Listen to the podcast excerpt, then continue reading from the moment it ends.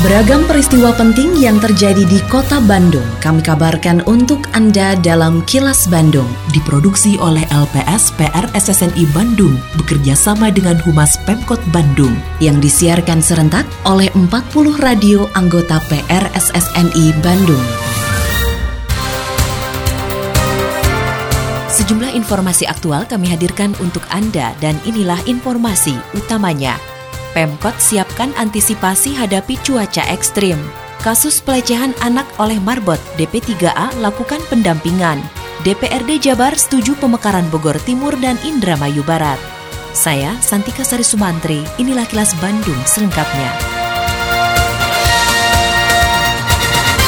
Pemerintah Kota Bandung berupaya mengantisipasi dampak cuaca ekstrim yang sedang berlangsung untuk beberapa hari ke depan. Antara lain dengan mengecek kondisi sungai-sungai yang ada di Kota Bandung agar tidak menyebabkan banjir. Wali Kota Bandung Oded M. Danial mengaku sudah melakukan rapat dengan instansi terkait seperti Dinas Pekerjaan Umum, termasuk menyiapkan beberapa skenario untuk mengantisipasi dampak cuaca ekstrim. Oded pun mengaku pihaknya sudah memperkirakan dampak cuaca ekstrim salah satunya banjir. Sebelumnya, Badan Meteorologi, Klimatologi, dan Geofisika atau BMKG Bandung mengingatkan masyarakat bahwa cuaca ekstrim masih akan terjadi dalam beberapa hari ke depan. Oleh karena itu, masyarakat diimbau meningkatkan kewaspadaan terhadap potensi bencana yang disebabkan hujan lebat disertai petir atau angin kencang dan angin puting beliung seiring dengan masuknya periode transisi atau pancaroba. Kemarin saya sudah bahas juga dengan teman-teman di SKPD terkait ya.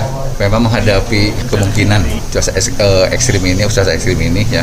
Kita paling tidak ya kita di Kota Bandung harus persiapkan dari berbagai aspek, misalnya tentang fasilitas ya, sungai dan sebagainya harus diperhatikan. Kita. Karena khawatir kalau ekstrim ini kan bisa macam-macam lah kejadiannya seperti itu. Nah, jadi itu harus disiapkan.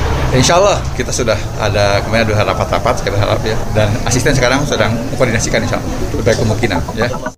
Dinas Pemberdayaan Perempuan dan Perlindungan Anak atau DP3A Kota Bandung sudah melakukan asesmen trauma healing terhadap anak yang menjadi korban dugaan pelecehan seksual oleh oknum guru mengaji yang kini kasusnya ditangani Polrestabes Bandung. Sekretaris DP3A Kota Bandung Irma Nuryani mengatakan pihaknya melalui unit pelaksana teknis atau UPT di kewilayahan tempat kejadian perkara sudah membuat menyiapkan berbagai treatment untuk menangani korban, termasuk memantau perkembangan korban juga lingkungan setempat sebagai upaya perlindungan. DP3A Kota Bandung mencatat jumlah kekerasan terhadap anak yang terjadi di Kota Bandung hingga saat ini cukup tinggi. Dari 125 kasus yang diterima sejak Januari hingga Maret 2021, 45 kasus diantaranya merupakan kekerasan terhadap anak. Nanti kita lihat biasanya apakah itu nantinya si marbotnya harus dilaporkan.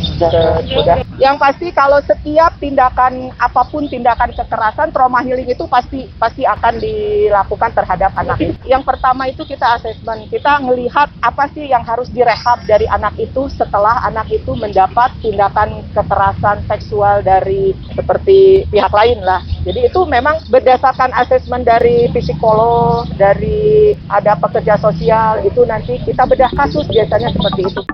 Inovasi Buruan SAE atau Perkarangan Sehat Alami Ekonomis dari Kota Bandung berhasil meraih penghargaan pembangunan daerah sebagai juara pertama kategori kota terbaik di tingkat Provinsi Jawa Barat tahun 2021.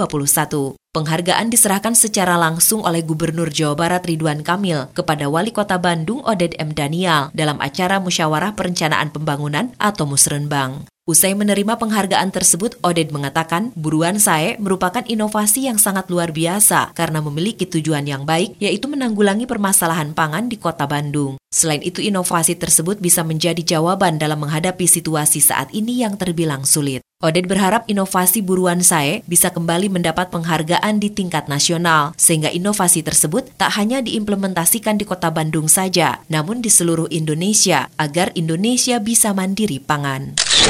Alhamdulillah yang berasa ini dianggap oleh tim dari tingkat Provinsi Jawa Barat ini merupakan inovasi yang secara umum memang sangat luar biasa, lebih lagi ketika dikaitkan dengan COVID-19 ini. Nah, dari bulan saya ini dari program seperti Pak Gubernur saya sampaikan adalah bagaimana cara kemandirian pangan. Nah, ini yang luar biasa. Assalamualaikum warahmatullahi wabarakatuh. Sampurasun, warga kota Bandung yang saya hormati dan saya cintai. Saya Tono Rusdiantono, Kepala Dinas Sosial Kota Bandung, menghimbau kepada seluruh warga kota Bandung, para wisatawan dan para pengguna jalan untuk tidak memberikan uang atau sedekah kepada pemerlu pelayanan kesejahteraan sosial atau PPKS. Di antaranya anak jalanan, gelandangan dan pengemis karena mengganggu ketertiban umum dan kelancaran arus lalu lintas. Selain itu, saya juga meminta kepada seluruh warga kota Bandung untuk tidak menggalang dana atau meminta sumbangan di tengah jalan dengan dalih apapun, terlebih kegiatan itu tanpa mengantongi izin resmi dari Dinas Sosial Kota Bandung. Apabila Anda menemukan adanya PPKS maupun penggalangan dana, diminta partisipasinya untuk melaporkan hal tersebut kepada Dinas Sosial Kota Bandung. Salurkan donasi Anda hanya melalui lembaga resmi. Wassalamualaikum warahmatullahi wabarakatuh.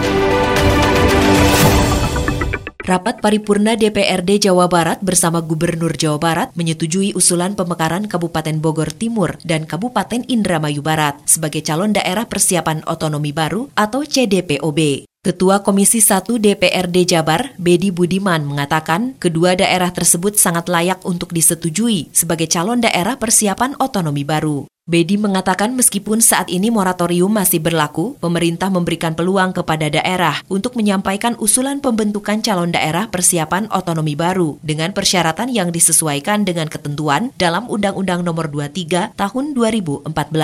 Komisi 1 menyatakan bahwa kedua daerah tersebut sangat layak untuk disetujui oleh DPRD Provinsi Jawa Barat bersama Gubernur Provinsi Jawa Barat sebagai calon daerah persiapan otonomi baru.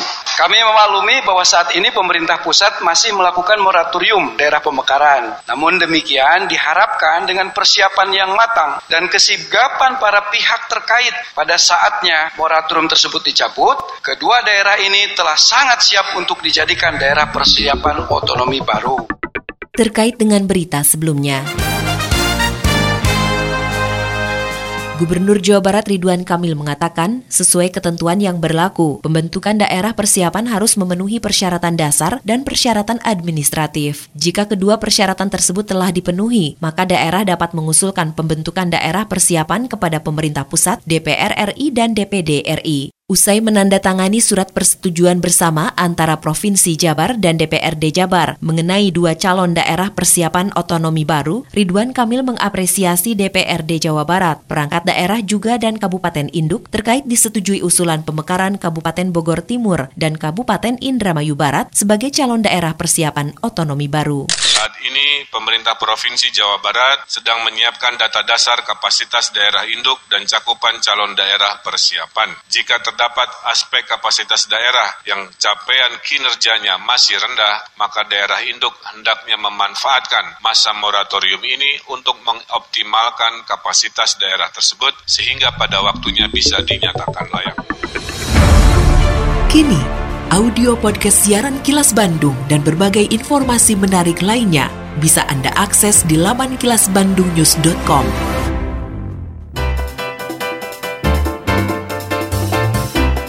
Berikut sejumlah agenda kerja para pejabat Pemkot Bandung Senin 19 April 2021.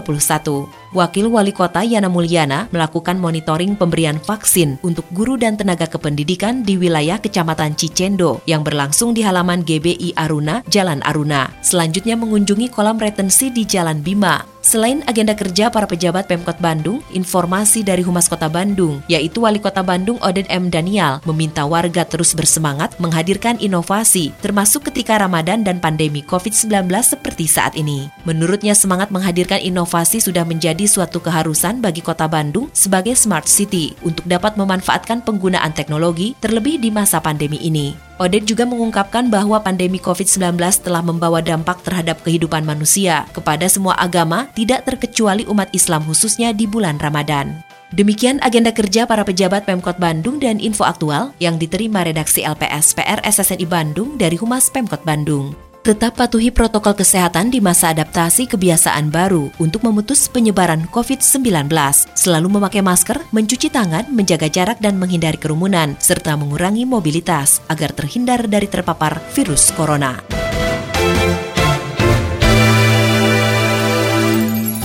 Terima kasih Anda telah menyimak Kilas Bandung bekerja sama dengan Humas Pemerintah Kota Bandung yang diproduksi oleh LPS PRSSNI Bandung.